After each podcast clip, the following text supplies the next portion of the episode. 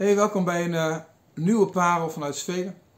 En ik wil deze keer meenemen aan de hand van Marcus 6. En in het verhaal van Marcus 6, er staan een heleboel korte stukjes aan elkaar. Uh, dan zie je eigenlijk een beweging steeds of naar Jezus toe of van Jezus weg. Een uh, beweging van mensen die iets van Jezus willen en mensen die eigenlijk afstand houden. En dat is wel heel interessant als je gewoon kijkt ook met zending, maar ook met evangelisatie, maar ook gewoon in jouw dagelijks leven. Met wie jij tegenkomt, dat je misschien aan het eind van deze parel misschien kunt kijken van oké, maar wat, wat zorgt ervoor dat mensen dichter bij Jezus komen? En wat zorgt ervoor dat mensen misschien afstand houden juist van Jezus? En wat is mijn rol daarin? Nou, ik ga het uh, proberen om binnen de 10 minuutjes te houden, dus uh, we gaan starten. Hey, en in Marcus 6, Marcus 6 is echt een high-speed bijbelboek. In de meeste andere evangelieën worden het verhalen van Jezus verder uitge, uitgemeten. In Marcus is allemaal kort, krachtig. Details zijn heel vaak weg, maar de lijn blijft wel hetzelfde. En ons verhaal begint met Jezus in Nazareth. En het is Sabbat en Jezus gaat er prediken. En de mensen zeggen, waar haalt hij al die wijsheid weg? Waar haalt hij al die kennis weg? En dan die wonderen en de tekenen die hij doet. Hij is toch die timmerman, die zoon van. En ze nemen eigenlijk gewoon aanstoot aan. Jezus kan ook verder geen wonderen doen. En Jezus is er verbaasd over. Het verhaal gaat dan verder met dat Jezus gaat rondtrekken door, door de dorpen heen en ook zijn eigen discipelen gaat uitzenden. Twee aan twee. En hij zegt dan tegen hen uh, dat ze niets mee mogen nemen voor onderweg. Geen brood, geen reistas, geen geld, alleen een stok. En hij geeft de macht over onreine geest. En je ziet de discipelen dat ze erop weggaan. Uh, ze roepen de mensen om op tot inkeer te komen. En ze dreven veel demonen uit. En ze zalfden veel zieken met olie. En ze genazen. Dat is het volgende uh, stukje. Het verhaal van Jezus wordt in Israël eigenlijk steeds groter. En ook Herodes hoort het. En Herodes die denkt, wie is de Jezus? En als hij dit verhalen hoort, dan kan hij maar één ding concluderen. En hij zegt, um, het is Johannes die ik onthoofd heb en die weer is opgestaan. Herodes weet het wel. Hij zegt dat is die man die ik onthoofd heb. En je ziet eigenlijk gewoon dat zijn verleden als het ware achter hem, achter hem aankomt. In het volgende stuk lezen we dan dat zijn discipelen van Jezus weer terug zijn. En, en dat dan Jezus zegt, het is tijd om rustig aan te gaan doen. We gaan naar de overkant van het meer, we gaan een rustige plek opzoeken. Maar als ze in de boot stappen, herkennen de mensen Jezus. Ze zien Jezus. En ze blijven op de kant die boot gewoon volgen. En als hun aankomen, staat er alweer een hele groep mensen. En Jezus ziet ze. Hij kijkt naar ze. En hij ziet ze als schapen zonder herder. Hij heeft medelijden met ze. En hij gaat tegen ze preken. Aan het eind van de dag zegt hij tegen zijn discipelen: geef ze me eten. En hun zeggen: Hoe dan? En, en, dan? en dan zegt Jezus: Wat heb je? Wat heb je voor mij waar ik mee aan het werk kan? En hij deelt het uit en iedereen krijgt meer dan genoeg te eten. Dan stuurt Jezus zijn discipelen de boot in. Er staat letterlijk, hij dwingt ze. Hij dwingt ze om in de boot vast weg te gaan varen. Hij neemt afscheid van de mensen en gaat bidden. En als je dan terug uh, naar zijn discipelen toe wil, dan wandelt hij over het water heen. En zijn discipelen zien hem aankomen. En de discipelen, die kennen dat stuk prima. Ze varen daar zo vaak. Het zijn vissers, het grootste deel van hen. Ze kennen de, het gewoon water. Ze kennen de boot, ze kennen de wind. Maar ze kennen niet iemand die over het, over het water loopt. En de discipelen herkennen Jezus niet. En ze schreeuwen het uit van angst. En Jezus zegt dan: Blijf kalm, ik ben het. Stapt in de boot en de wind gaat liggen. En ze varen door. En als ze dan in Genezaret aankomen, herkennen de mensen Jezus weer. En als ze hem herkennen, gebeurt er iets. Ze gaan in de hele omtrek, overal waar ze zieken hebben. Ze halen ze op, ze brengen ze naar Jezus toe. En iedereen die hem ook maar aanraakt, want ze vragen, mogen uw mantel aanraken? Iedereen die hem aanraakt, wordt genezen. Dit is hoofdstuk 6. Echt een heleboel gebeurtenissen bij elkaar. Maar wat je eigenlijk ziet, is dat mensen of naar Jezus toe gaan, of van Jezus afgaan. De mensen in Nazareth, dachten dat ze wel wisten wie Jezus was. Ze kenden hem toch?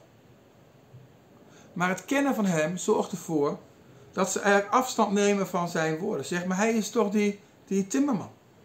Ze zien Jezus als mens. Hij doet wel wonderen, hij heeft mooie woorden, maar hij is gewoon een van hen. En ze nemen gewoon afstand van. En die afstand zorgt ervoor dat Jezus eigenlijk verder daar niks kan geven. Het stopt. Herodes, die hoort wat.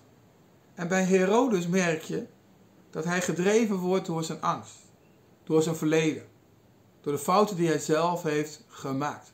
En hij denkt, het is Johannes. Ik word gestraft voor hetgene wat ik heb gedaan.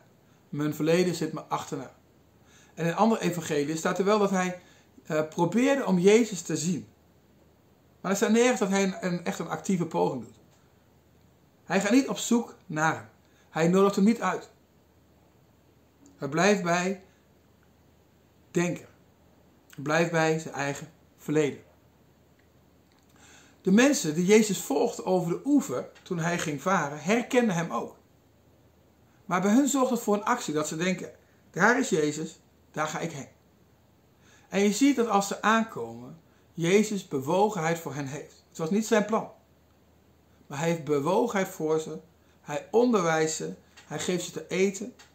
En je ziet dus eigenlijk dat Jezus gewoon geeft. Hij blijft gewoon geven. En de omstandigheden maken niet uit. De discipelen in de boot kenden Jezus supergoed. Maar door de omstandigheden herkennen ze Jezus niet meer. De omstandigheden zorgden ervoor dat ze van alles dachten, maar niet Jezus. Pas als hij spreekt, als hij praat en bij in de boodschap herkennen ze hem weer. En dan zegt ze, oh ja, Jezus. En de mensen in Genezaret herkennen Jezus ook. En je ziet dat Jezus weer hetzelfde doet. Hij deelt uit. Hij geneest. Eigenlijk zie je bewegingen en je ziet groepen. Je ziet twee groepen. Discipelen en zoals vaak staat de menigte. Of de mensen in Nazareth. Herodes. Twee aparte groepen. Discipelen en de rest, zeg maar. En de rest, daar zie je bij dat de mensen de keuze hebben om iets te gaan doen met Jezus. Afstand nemen.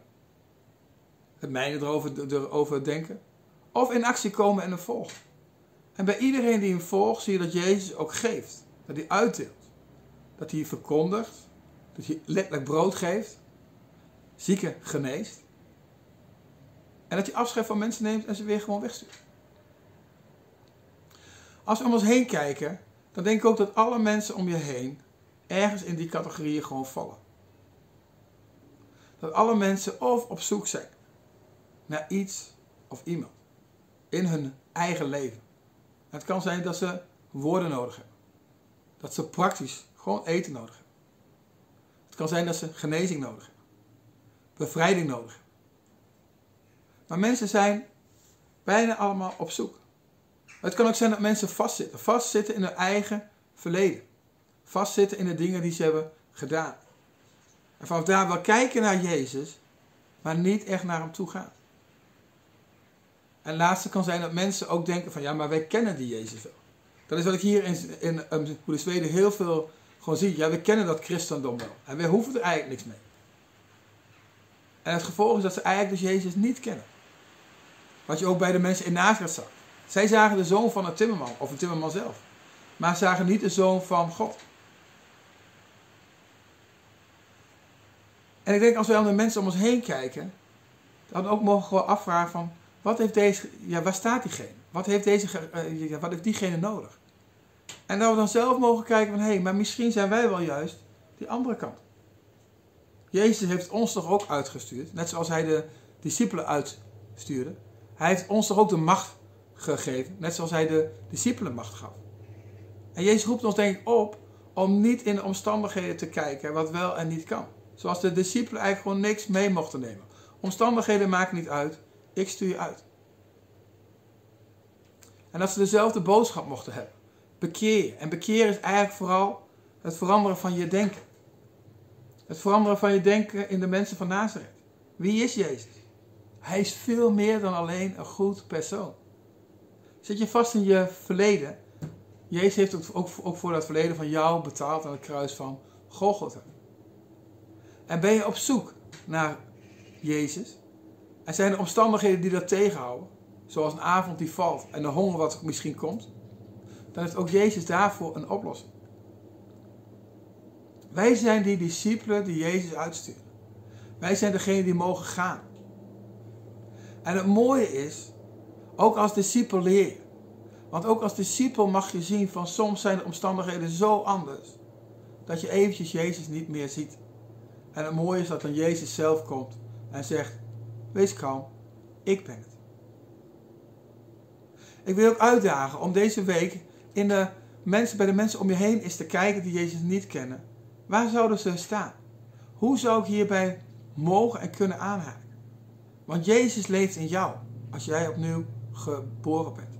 Jezus leeft in jou en dezelfde kracht leeft in jou. Dus ze kunnen in jou Jezus herkennen en volgen. En zo bij Jezus ook echt uitkomen. Marcus 6, ik zou zeggen, lees hem zelf eens door. Het is een mooi verhaal. Lees hem eens door. En ga eens kijken hoe jij voor de mensen om je heen mensen een beweging samen naar Jezus kunt laten maken. Zegen.